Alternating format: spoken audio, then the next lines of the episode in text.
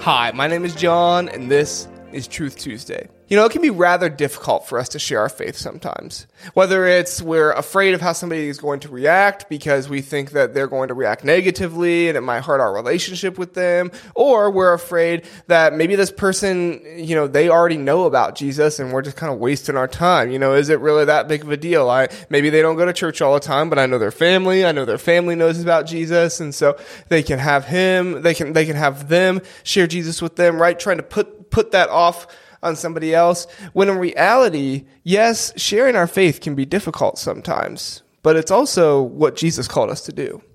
And even if you don't look at it as sharing your faith, but just talking about faith. And, you know, that might turn into sharing your faith with somebody else. But what I've noticed over my, the years of my life, and this is completely based off my life, not, I don't have any data or anything like that, but completely based off of my life, what I've noticed is that when I honestly share my faith, I get an honest reaction to somebody, from somebody about faith. When I honestly share my faith, I'm going to get an honest affirmation. I'm going to get an honest rejection. I'm going to get an honest questioning. I, whatever it might be, I'm going to get an honest reaction back when I honestly, when I open up my heart and share my faith with somebody else. And there's a, like I said, there's a multitude of responses that people can give. But today I want to focus on one response that I have been given before a, a couple times. I won't say it happens all the time, but a couple times. And, and I think it's important that we be ready for this response because it can be a little tricky. And in fact, I had a little bit of a hard time with it when I first received this question. And I want to share it with you today. And so one time I was sharing my faith with somebody else and they just simply said, they said, How can you have a faith in Christianity when you have seen the sins of Christianity? When you have seen the Holy Crusades, when you have seen the Salem witch trials, when you have seen the racism, when you have seen the slavery, when you have seen the prejudice, how can you have a faith in Christianity when you have seen those things? And my response now. It wasn't the response at the time because I honestly said, you know, I need to think about this more. But my response now, when I hear that, is you are absolutely right. You are absolutely right. Christianity, the religion of Christianity, has failed. That it has failed in major ways, like the Holy Crusades and racism, slavery, all those different kinds of things. It has also failed in, in smaller ways where people attend a church and they feel like they can no longer go to church because they've been hurt and they have church trauma. Christianity has failed. But this is where I take a moment and I tell them that's why my faith is not in Christianity. My faith is not in a religion. My faith is in Jesus Christ. My faith is in the one who came to this earth, who performed miracles, made sure people knew who he was, died on a cross, came back to life, and created salvation for me. Not because I can do anything to earn that salvation, but because Jesus Christ gave it for me. And what you'll find is that a lot of people tend to agree Jesus was a good person. They might say it that way if they don't have a faith in, in Christianity or anything. They might say, yeah, Jesus was a good person. He treated people right. He did miracles. You know, he, he died on the cross. He forgave people as, you know, he said, Father, forgive them. They not know what they do, right? They might not believe that he came back to life, but most people kind of have this idea that, you know, yeah, Jesus was a good person. And that's an important starting point for people to understand is because Jesus was the one who advocated against the behaviors of slavery, against the Salem witch trials, against the Holy Crusades. Jesus never advocated for those things. And that's why I call them the sins of Christianity, the sins of our religion, because these are things that our religion is known for that Jesus never called for. And oftentimes we kind of are known for the worst things in our lives, especially in small towns, especially in small groups, small communities, right? When we do something that is wrong, that can pretty much stick with us for the rest of our lives. And it's scary. And that's why a lot of people don't want to share areas of their lives with everybody. But it's true that Jesus never advocated for those things. In fact, in Mark chapter 12, verses 30 through 31, here's what Jesus said. When, when, when one of the Pharisees asked him, What is the greatest commandment? Here's what he said And you shall love the Lord your God with all your heart, with all your soul, with all your mind, and with all your strength. All your, all, all your heart, soul, mind, and strength. Second is this you shall love your neighbor as yourself. He said, There is no other commandment greater than these. That these are the two greatest commandments to love God and love people. That that is our job to go out amongst this world and to do those things. And in fact, in another area, and I love to share this one with people because I don't think people fully grasp the meaning of this parable, but I think when you do, it's truly powerful, is in Luke 10 in the Good Samaritan. Because Jesus directly attacks racism.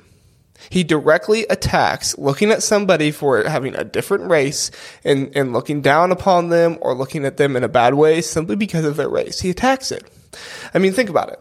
I don't, I'm not going to read the whole story to you, but think about it. There's a Jew and there's a Samaritan. And there was so much racial tension at the time between the Jews and the Samaritans, right? Terrible thoughts, terrible words, terrible actions, so many things that they had done and said and thought against one another. But in this story, it's a Jew that has been robbed and beaten and left for dead. And it's his people that walk by him. Don't do a thing. But it's the Samaritan, the one who was a who was a group that w- that was looked upon poorly by the other group that stops and he says, "You know what? I'm not going to look at this person that my group has racial tension with and look down upon him, but I'm going to help him. Because it doesn't matter what race we are. What does matter is that this is a person that needs care and love and attention. And it's not the world that tells us that, it's Jesus Christ.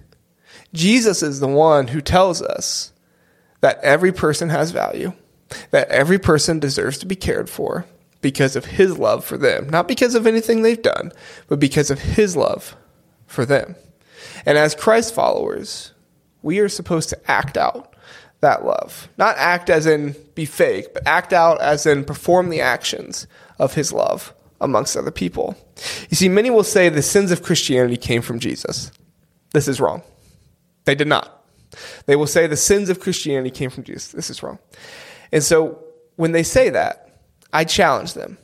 Read the Gospels Matthew, Mark, Luke, and John. Read those four books and you tell me if you find any evidence of Jesus advocating for racism, the Holy Crusades, the Salem witch trials, prejudice, whatever it might be.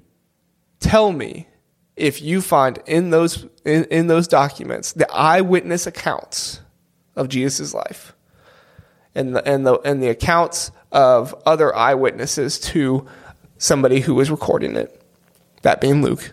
Tell me if you find any evidence that Jesus advocated for those things. And they won't be able to because Jesus did not. You see, Jesus is our greatest source of evangelism.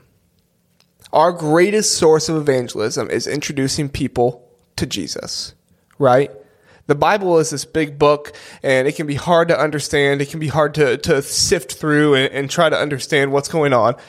But what we can tell people about to introduce them to the to to to God is Jesus Christ. Because he lived on this earth as a man and also God to be here, to be with us, to die for us, and to come back to life. So who's been given responsibility to show his love now that now that he has come back to life and, and he waits for and he, waits to come back to us from heaven? It's you and me. You and I have been given the responsibility to show his love to this world. We can talk about Jesus all we want, and that's that's fantastic. I encourage everybody to do that. But the fact is, is that you and I have been given the responsibility to be the full expression of his love. Listen to this in 1 John chapter 4 verse 12. No one has ever seen God, but if we love each other, get that. But if we love each other, God lives in us, and his love is brought to full expression in us. That's the challenge that we're given. That's the challenge is that Jesus' love, that, that God's love, what went through Jesus, and now God's love is brought to full expression through you and me. You see, people blame their lack of faith on a lack of love. And that's hard to hear because people will talk about their church trauma, they'll talk about the Holy Crusades, the Salem witch trials, whatever it might be. When in reality, all of those were sins of Christianity, and they were not the teachings of Jesus Christ. And what the Bible tells us is that God's love can conquer all. Look at what Peter says in 1 Peter chapter 4 verse 8. Above all, keep fervent in your love for one another, because love covers a multitude of sins. That's my challenge for us today. Is that we might go out and understand that, you know, Christianity has failed. You have failed. I have failed with our love for other people. But that we can go out and that God's scripture encourages us to say that you can cover up those sins with your love. Now, God has already forgiven you. He has already made you righteous. But with other people who, who don't see that forgiveness or maybe have not given that forgiveness yet, we can cover up a multitude of sins with God's love. So keep going and keep loving. Whether you're sharing your faith verbally, honestly with somebody else, you can also share your faith with your actions as well. I would just encourage you that when you do decide to share your faith with your actions, you also be ready to speak about it. Because it's important that we share our faith with our actions and our love, and that we are that way with other people but it's also important that when the opportunity arises to speak about Jesus and introduce him to somebody else, that we would take that opportunity and we would teach them about who he is. Thank you so much for listening to Truth Tuesday. Have a good one.